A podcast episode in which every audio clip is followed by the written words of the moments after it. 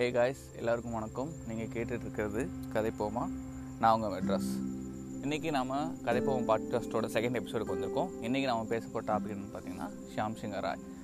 ஷியாம் சிங்கா ராய் வந்து நானி, சாய் பல்லவி எல்லோரும் நடிச்சிருக்க ஒரு தெலுங்கு படம். இந்த படம் பார்த்திங்கன்னா நெட்ஃப்ளிக்ஸ் அவைலபிளாக இருக்குது. ஸோ இந்த படத்தை பற்றி தான் போன வாரம் ஃபேஸ்புக்கில் வந்து ஒரே சண்டை. வழக்கமாக ஃபேஸ்புக் சண்டையெல்லாம் பார்த்திங்கன்னா எப்பயுமே வந்து முற்போக்குவாதிகளுக்கும் சங்கிகளுக்கும் தான் நடக்கும். ஆனால் இந்த தடவை பார்த்திங்கன்னா முற்போக்குவாதி விசஸ் முற்போக்குவாதி, யார் வந்து பெரிய முற்போக்குவாதி, யார் வந்து அல்ட்ரா ஜீனியஸ் அப்படிங்கிறதுக்காக தான் சண்டை. என்ன சண்டைனா, இந்த கதை வந்து நல்லா இருக்கா நல்லா இல்லையா, இதை வந்து எப்படிப்பட்ட அரசியலை பேசியிருக்கு, இது பேசியிருக்க அரசியல் வந்து சரியாக தப்பா அப்படிங்கிறது வந்து ஒரு பெரிய குழப்பமாகவும் அதை எடுத்துக்கிட்டு வந்து சண்டை போட்டுக்கிட்டு இருக்காங்க. இதில் நான் எந்த பக்கம்னு பார்த்தீங்கன்னா, நான் முற்போக்குவாதின்னு சொல்ல வரல, நான் எந்த பக்கம்னு பார்த்தீங்கன்னா நான் வந்து படம் நல்லா இருக்குங்கிற கேட்டகரி தான். ஸோ ஃபஸ்ட்டு படம் நல்லா இருக்கு நல்லா முடிவு பண்ணுறதுக்கு நம்ம இந்த படத்தை பற்றி பார்த்துருவோம். ஷியாம் சிங்கா ராய் இந்த படம் பார்த்திங்கன்னா கிட்டத்தட்ட ஒரு கமர்ஷியல் படம் தான், ஒரு மாவீரன் டைப் ஆஃப் கேட்டகரி. கதை என்னென்னு பார்த்தீங்கன்னா, ஹீரோ வந்து ஒரு ஃபிலிம் டைரக்டர். அவர் வந்து தன்னோட ஃபஸ்ட்டு படத்தை வந்து எடுக்கிறதுக்காக கஷ்டப்பட்டுக்கிட்டு இருப்பார். ஸோ ஃபஸ்ட்டு படம் எடுக்கும்போது பார்த்திங்கன்னா இவர் வந்து ஒரு ஷார்ட் ஃபிலிம் எடுத்து அந்த ஷார்ட் ஃபிலிம் மூலமாக வந்து அடுத்த படம் பெரிய பிக் ஸ்க்ரீன் ஆப்பர்ச்சுனிட்டிக்காக ட்ரை பண்ணிருப்பார். So first you will make a short film. So short film எடுக்கும்போது என்னான்னு பார்த்தீங்கன்னா, அவர் வந்து ஒரு சின்ன ஷார்ட் ஸ்டோரி வச்சு கதை எடுப்பார். அந்த இடத்துல வந்து ஹீரோயினை நடிக்க வந்தவங்களை வந்து ரொம்ப பிடிச்சிரும். ஸோ அந்த இடத்துல வந்து ஒரு சின்ன சண்டை வரும். அப்போ வந்து இவர் தலையில் வந்து ஒரு அடிபட்டுரும். ஸோ அப்போ இவர் வந்து இவருக்குள்ளே வந்து பல மாறுதல் நடந்துகிட்ருக்கும். பட் இவர் வந்து அதை ஒமிட் பண்ணிட்டு படத்தை பல விஷயங்களை ஃபோக்கஸ்டாக இருப்பார். அப்பப்போ சம்மந்தம் இல்லாமல் பேசிக்கிட்டு இருப்பார். ஸோ இந்த மாதிரி விஷயங்கள் வந்து அவர் வாழ்க்கை சுற்றி நடந்துக்கிட்டே இருக்கும். ஸோ இதுக்கடையில் வந்து என்ன ஆகுனா, அவர் வந்து தன்னோட ஷார்ட் ஃபிலிம் எடுத்து முடிச்சு அது மூலமாக அந்த பிக் ஃபிலிம் ஆப்பர்ச்சுனிட்டி கிடச்சிடும். இவர் வந்து ஒரு படம் எடுப்பார். கொஞ்சம் வித்தியாசமான படமாக இருக்கும். பட் அந்த படத்தை பற்றி நமக்கு எதுவும் தெரியாது.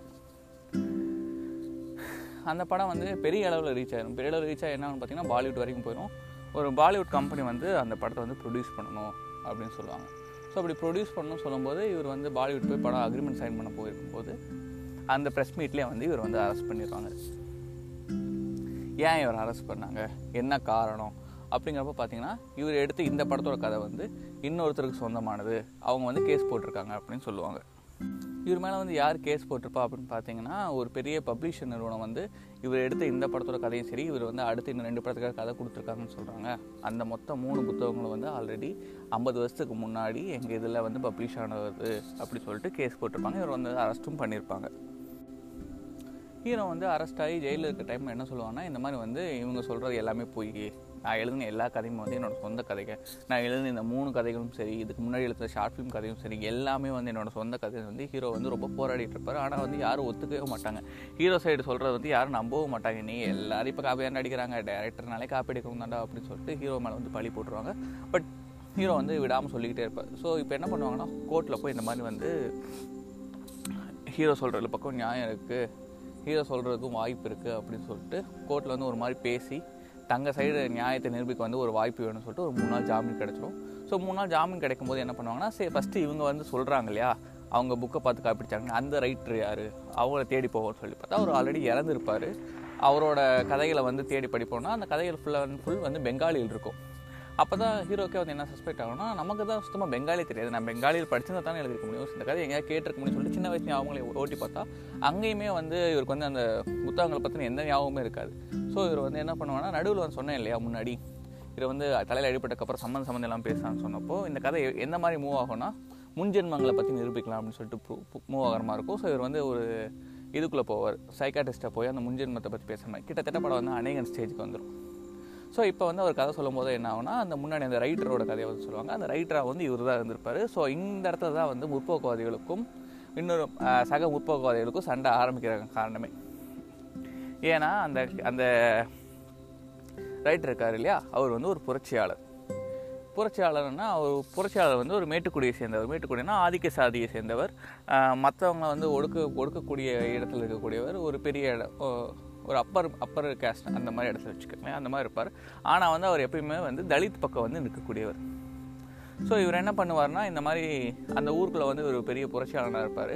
இதை வந்து ஆயுதம் ஏந்தி போராடாமல் பேனா மூலமாக வந்து புரட்சி பண்ணணும், எழுத்து மூலமாக வந்து புரட்சி உருவாக்கணும். ஆயுதம் ஏந்தி போராடினா அதை வானவனும் முடிஞ்சு போயிடும். பட் இதே ஒரு ரைட்டிங்கில் போராடினா அது வந்து பல லட்சம் மக்களை வந்து சென்று சேரும். அப்படிங்கிற இடத்துல அவர் வந்து நிறைய எழுத ஆரம்பிப்பார். ஒரு புரட்சியாளமாக எழுத்தார். ஸ்டார்டிங் ஸ்டேஜில் இருக்கக்கூடியவர். கொல்கத்தாவில் ஒரு சின்ன கிராமம், கொல்கத்தா பக்கத்தில் இருக்கக்கூடிய ஒரு சின்ன கிராமத்தில் இருக்கவர். ஸோ இவர் வந்து என்ன பண்ணால் நிறைய எழுதி எழுதி பெரியாள் ஆகணும் அப்படிங்கிறப்போ ஊரை விட்டு போகலான்னு பிளான் பண்ணியிருப்பார். அந்த டைமில் பார்த்தா ஒரு பொண்ணை பார்ப்பார். ஸோ அந்த பொண்ணு யாருன்னு பார்த்தீங்கன்னா ஒரு கோவிலில் டான்ஸ் ஆடக்கூடிய பொண்ணு தேவதாசி. அந்த டைம்லாம் வந்து தேவதாசி முறை வந்து ஒழிக்காமல் இருந்துச்சு. நம்ம அதே சேம் பீரியட் ஆஃப் டைமில் நம்ம ஊரில் வந்து பார்த்திங்கன்னா பெரியாரும் திராவிட கழகங்களும் சேர்ந்து பல மாற்றங்களை கொண்டு வரும்போது அதே கைண்ட் ஆஃப் ஒரு முற்போக்காளர் வந்து அந்த இடத்துல பெங்காலில் இருந்தார் அப்படிங்கிற மாதிரி கதை சொல்லுவாங்க. இந்திரா காந்தி பீரியடில் வந்து நிறையா சேஞ்சஸ் கொண்டு வருவார் கவர்மெண்ட் சப்போர்ட்டோட. ஸோ அப்போ என்னாங்கன்னா ஒரு ஊருக்குள்ளே சின்னதாக ஒரு பூழ்ச்சி பண்ணிட்டு தான் வெளியே வருவார். அதாவது தேவதாசி முறைக்கு பொண்ணை தான் கல்யாணம் பண்ணிப்பார், அங்கேருந்து எல்லாத்தையும் காப்பாற்றுவார். அந்த இடத்துல வில்லை யாருன்னு பார்த்தீங்கன்னா கிட்டத்தட்ட அந்த பழைய கதையில் வருவான்ல சாணக்கியன், அந்த ராஜா காலத்தில் கதை சாணக்கியன் அவரை மாதிரியே வந்து போர்ட்ரேட் பண்ணியிருப்பாங்க. அவன் வந்து ஒரு ஐயர், மொத்தத்தில் ஒரு பார்ப்பனன். அவன் வந்து இந்த காதில் பூணுலாம் சுற்றிக்கிட்டு ஹீரோயின் மேலே ஒன்று கிடைக்கிற மாதிரி சீன்லாம் வரும். அதெல்லாம் வந்து பார்க்கும்போது கொஞ்சம் நல்லா இன்ட்ரெஸ்டிங்கான இடங்கள்ல அந்த இடங்களும் வந்து ஒன்று. ஸோ அவனை வந்து வில்லனாக காட்டியிருப்பாங்க. அவன்கிட்டருந்து அந்த பெண்களை வந்து காப்பாற்றுறது தான் ஹீரோவோட ஃபஸ்ட்டு சேலஞ்சாக இருக்கும். அந்த மிஷனை வந்து அக்காம்ப்ளிஷ் பண்ணிவிட்டு அவனை போட்டு தள்ளிட்டு அங்கேருந்து வந்து ஹீரோயினுக்கு விட்டு கிளம்பிடுவார். அதுக்கப்புறம் கொல்கத்தா வந்ததுக்கப்புறம் ஒரு சிறுக எழுத்தாளராக மாறி ஒரு பெரிய புரட்சிகள எழுத்தாளர் வந்து மாறிடுவார். ஸோ அதுக்கப்புறம் வந்து அவர் பெரிய ரீச் ஆயிடுவார். தேவதாசி முறை மூலமாக எல்லா ஊரில் இருக்க தேவதாசி மக்களையும் காப்பாற்றி அவங்களுக்குலாம் மறுவாழ்வு ஏற்படுத்தி கொடுப்பாரு. ஸோ இந்த மாதிரி வந்து பல நல்ல விஷயங்கள் செய்வார். ஸோ இந்த டைமில் என்ன ஆகுனா ஹீரோக்கு வந்து 3 அண்ணங்க இருப்பாங்க. அந்த அண்ணனுங்க வந்து அந்த ஊரில் வந்து தலை நிமிர்ந்து இருக்க முடியாது. இந்த மாதிரி வந்து உன் தம்பி வந்து தலித்துகளுக்கு வந்து உதவுறான், அவன் வந்து தலித்து கூட சேர்ந்து அவனும் தலித்தாக மாறிட்டான், இந்த மாதிரி வந்து ஒரு தேவதாசி பொண்ணை வந்து கல்யாணம் பண்ணிட்டான். ஸோ அதனால் வந்து நீ வந்து நம்ம குடும்பத்தில் என்ன சொல்கிறது அவங்க குடும்பத்தையே வந்து ஒரு விட்டு ஒதுக்கி வச்சுருவாங்க. அந்த நாட்டாவம்பட்டில் வர மாதிரி அப்போல்லாம் நமக்கு அது பெரிய விஷயமா தெரிஞ்சது. இப்போ தான் பார்த்தா எல்லாம் சில்லறத்தனமாக தெரியுது. நாட்டாவம்பட்டில் வர மாதிரி அந்த அண்ணனோட குடும்பத்தையே வந்து ஒரு விட்டு ஒதுக்கி வச்சுருவாங்க. ஸோ இவனை கொன்று வந்து அந்த கரையை போக்கணும், ஒரு ஆணவ கொலையை வந்து பண்ணணும், அவனை கொண்டுட்டான் வந்து குடும்பத்து மேலே இருக்கிற கரை போயிட்டு சொல்லிட்டு இவனை ஏமாற்றி அங்கே வர வச்சுருவாங்க. அந்த 3 அண்ணன்களில் அந்த ஒரே ஒரு அண்ணன் மட்டும்தான் நல்லவர். அவர் மட்டும் தெரியாது, ஆனால் அவருக்கு தெரியாமலே வந்து ஒரு தம்பி வந்து கொன்றுவாங்க. ஸோ கடைசியில் அந்த ஹீரோ செத்துருவார். திரும்பி வந்து மறுபெறிவு எடுத்து தான் இந்த டேரக்டராக பிறந்திருப்பார். ஸோ இதை வந்து அந்த டேரக்டர் வந்து எப்படி நிரூபித்தார், கோர்ட் வந்து இது ஏற்றுக்குச்சா இல்லையா, கடைசியில் அவர் வந்து என்ன ஆனார் அப்படிங்கிறத மீதி கதை. ஸோ இதில் வந்து என்ன குழப்பம் அப்படின்னு நீங்கள் கேட்டிங்கன்னா மக்கள் வந்து என்ன சொல்கிறாங்கன்னா சேவியர் காம்ப்ளெக்ஸ் அப்படின்றாங்க. இந்த முற்போக்குவாதிகள் வந்து இந்த கதை நல்லா இல்லை அப்படின்னு சொல்கிறக்கு ஒரு மெயின் காரணம் என்னென்னு பார்த்தீங்கன்னா சேவியர் காம்ப்ளெக்ஸ். அதாவது ஏன் எப்பயுமே வந்து ஒரு ஆதிக்க சாதியில் வந்து ஒரு ஹீரோ வந்து எளிய மக்களை வந்து ஏன் காப்பாற்றணும், ஏன் எளிய மக்களுக்கு வந்து தங்களை தானே காப்பாற்றிக்க தெரியாதா, அவங்களுக்காக போராட எப்பயுமே ஒரு ஆதிக்க சாதியம் தான் வரணுமா, ஸோ எளிய மக்கள் வந்து அதுக்கு கூட தகுதியற்றவங்களா காப்பாற்றுறீங்களா, எல்லாத்துக்குமே வந்து அடக்கிறது நீங்களாக தான் இருக்கணும், காப்பாற்ற நீங்களாக தான் இருக்கணுமா, எங்களை நாங்களே காப்பாற்ற தெரியாது, என் பொண்ணுங்களை காப்பாற்ற ஒரு ஆம்பளை தான் எப்பயுமே வரணுமா, என் பொண்ணுங்க வந்து போராட தகுதி இல்லைன்னு சொல்கிறீங்களா, அந்த மாதிரி வந்து சேவியர் காம்ப்ளெக்ஸ் வந்து பேசுகிறாங்க. ஃபர்ஸ்ட் ஆஃப் ஆல் நம்ம வந்து இது ஒரு திரைப்படமாக பார்த்தோம்னா நமக்கு இந்த பிரச்சனை இருக்காது. இது ஒரு திரைப்படம், ஹீரோ சார்ந்த படம். ஸோ ஃபர்ஸ்ட் ஆஃப் ஆல் வந்து இது வந்து ஹீரோ தான் வந்து அந்த இடத்த பண்ணணும் அப்படிங்கிறது கதையோட அமைப்பு. அதனால் வந்து ஹீரோ தான் பண்ணணும். அப்புறம் ஏன் ஹீரோ வந்து மேட்டுக்குடி சாதியாக காட்டினீங்கன்னா, இதுக்கு முன்னாடி வந்து தெலுங்கு சினிமாவை நம்ம ஆராய்ஞ்சு பார்த்தோம்னா இப்போ சமகாலத்தில் இன்னொரு படம் ரிலீஸ் ஆகிருக்கு, அதுதான் வந்து அகண்டா. அதில் பார்த்திங்கன்னா பச்சை சங்கீத்தனம் இருக்கும், ரொம்ப கேவலமான சங்கீத்தனங்கள்லாம் இருக்கும். கோயிலெலாம் ரொம்ப முக்கியம், சயின்ஸு ஏதாவது ராக்கெட்டே அனுப்புனாலும் சாமிகிட்ட வச்சு கும்பிட்டு தான் ராக்கெட் அனுப்புகிறோம், என்ன பெரிய சயின்ஸ் எவ்வளோ வளர்ந்தாலும் கடவுளை கண்டுபிடிக்க முடியாது, கடவுளே நான் தான் அப்படிங்கிற இடத்துக்கு தான் வந்து தெலுங்கு சினிமா வந்திருக்கு. இத்தனைக்கும் அந்த ஊரில் வந்து பாலையாவோட படம் அது. அந்த படத்தை நாம் யாரும் கேள்வி கேட்குறதா தெரியலை எனக்கு தெரிஞ்சு. ஸோ அந்த மாதிரி வந்து பச்சை சங்கீத்தனம் இருக்க படம் வந்து பெரிய ஹிட்டாக இருக்கிற படம். நாம் அதை வந்து எந்த மாதிரி பார்வையில் பார்க்கணும்னா சம அந்த மக்களே வந்து எப்படி பார்க்குறாங்கன்னா அது ஒரு கமர்ஷியல் படம், அதில் நீங்கள் லாஜிக்கலாக பார்க்கணும், அதில் ஹீரோ எப்படி வேணா இருப்பான், அவன் சங்கியாக தான் இருப்பான் அப்படிங்கிற அளவுக்கு தான் அவங்க இருக்காங்க. ஆனால் வந்து ஒரு கொஞ்சம் முற்போக்கு பேசுகிற படம் தானே இதுனா கொஞ்சம் ஒன்று தான் முற்போக்கு பேசுது, இன்னும் நல்லா பேசணும்ல, அதில் போய் நோண்டி எடுத்துகிட்டு இருக்காங்க. இது எனக்கு ஆப்வியஸாக வந்து எனக்கு தப்பாக தெரியும். ஏன்னா தெலுங்கு படங்களோட வளர்ச்சிங்கிறது அவ்வளோதான். அது அவங்க இப்போ தான் அந்த இடத்துக்கு வந்திருக்காங்க, அந்த இடத்த பேசக்கூடிய இடத்துக்கு வந்திருக்காங்க. பூணூல் போட்டவன் தான் ஹீரோங்கிறது தான் ராஜமௌலி ப்ரொமோட் பண்ணுற விஷயங்களே. இப்போ பாகுபலி எடுத்துக்கங்க, மற்ற எல்லா படம் எடுத்துக்கங்களேன், அதில் வந்து பூணூல் போட்டவங்க நல்லவங்களாக தான் இருப்பாங்க, பூணூல் போட்டவங்க வந்து மோசமானவங்களாக இருக்க மாட்டாங்க, அவங்க பெரிய சத்திரிய வம்சம் எல்லாமே பூணூல் போட்டிருப்பாங்க. ட்ரிபிள் ஆர் படம் பார்த்துங்களா, ராம்சரன் வந்து பூணூல் போட்டுக்கிட்டு தான் வந்து அந்த பாக்ஸிங்கே பண்ணுவார். ஸோ இந்த மாதிரி தெலுங்கு படங்கள் சைடில் வந்து இன்னும் வந்து ஒரு முற்போக்கு பேசக்கூடிய படங்கள் என்ன தான் பேசினாலுமே வந்து அவங்க ஒரு சேஃபாக சைடில் கொஞ்சம் இன்னும் வளர்ச்சி அடையலை. ஒரு தலித் அரசியல் பேசுகிற அளவுக்கு அந்த படங்கள் வளர்ச்சி இல்லை. ஸோ அவங்களோட ஸ்டெப்பிங் ஸ்டோனாக தான் இதை பார்க்கணும். அப்போ வந்து நீங்கள் வந்து ஏன் இவ்வளோ நொட்டை சொல்கிறீங்க அப்படின்னா, இதை வந்து இன்னொரு ஆப்போசிட் இருக்கவங்க எப்படி சொல்கிறாங்கன்னா, இப்போ பெரியார் நீங்கள் அப்படி தான் பார்ப்பீங்களா, மற்ற மக்களை வந்து அப்படி தான் பார்ப்பீங்களா, மற்ற போராட வந்தவங்கள அப்படி தான் பார்ப்பீங்களா, பாரதியார் அப்படி தான் பார்ப்பீங்களா. பாரதியாருக்கு வேறு சைடுகள் இருக்குது. அதை விட்ட இவங்க சொல்கிற எக்ஸாம் வந்து பெரியார் வந்து எப்படி வந்து காப்பாற்றலாம் அப்படின்னு இருக்கும். இதில் என்னோடய வியூ அப்படின்னு பார்த்தீங்கன்னா, ஒரு ஹீரோ அப்படி காட்டணுமாங்கிறது கேட்டால் ஓகே, அந்த சூழ்நிலைக்கு அப்படி தான் காட்டி ஆகணும். அவங்க சொல்கிற என்னென்னா, என்னோடய வியூ கேட்கும்போது வந்து உங்களுக்கு புரியலாம் அப்படின்னு எனக்கு தோணுது. ஏன்னா என்னோடய வியூ என்னென்னா, ஒருத்தன் ஒடுக்கப்பட்ட மக்களுக்கு வந்து உணவு வந்து அவன் போராடுங்கிறது இயல்பாகவே நடக்கக்கூடிய விஷயம். ஓகேவா, ஒருத்தன் சாதாரணமானவனாக இருக்கான், அவனை வந்து ஒடுக்குறாங்க அப்படிங்கிறப்போ யாராக இருந்தாலும் தன்னை ஒரு டைமுக்கு அப்புறம் மட்டம் தட்ட தட்ட தட்ட அந்த இடத்துல கோவம் வரத்தான் செய்யும். ஓயாமல் அடி வாங்கிட்டே இருக்க முடியாது. எவ்வளோ காலம் தான் அடியை பொறுத்துக்கிட்டு இருக்க முடியும்? என்றைக்கா இருந்தாலும் திருப்பி கொடுத்து தான் ஆகணும். ஸோ அடி வாங்குற ஒருத்தன் திருப்பி அடிக்கிறதுல என்றைக்குமே வந்து பெரிய ஆச்சரியம் இல்லை. அவன் திருப்பி கொடுக்கலன்னா தான் ஆச்சரியம். அவனை பார்த்து தான் நம்ம கோவப்படணும், ஏன்டா நீ திருப்பி அடிக்கலை அப்படின்னு சொல்லிட்டு. ஏன்னா வந்து அது எப்பயுமே ஒருத்தர் வந்து ஒருத்தருக்கு அடிமை கிடையாது. நம்ம வந்து திருப்பி கொடுத்து தான் ஆகணும்.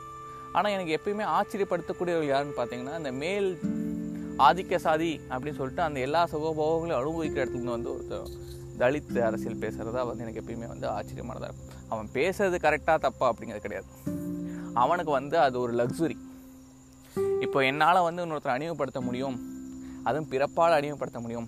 அவன் என்னை விட தகுதியானவனாக இருக்கலாம், திறமையானவனாக இருக்கலாம், உடற்கட்டு இருக்கிறவனாக இருக்கலாம், பலசாலியாக இருக்கலாம், 7 அடி இருப்பான், பயங்கர வெயிட்டாக இருப்பான், ஒரு தட்டு நான் இல்லாமல் கூட போயிடலாம். ஆனால் எங்கிட்ட இல்லாத ஒரு தகுதி, என்னோடய பிறப்புங்கிறது என் கையில் கிடையாது, அவன் அப்படி போனதுக்கு அவன் கையிலையும் கிடையாது.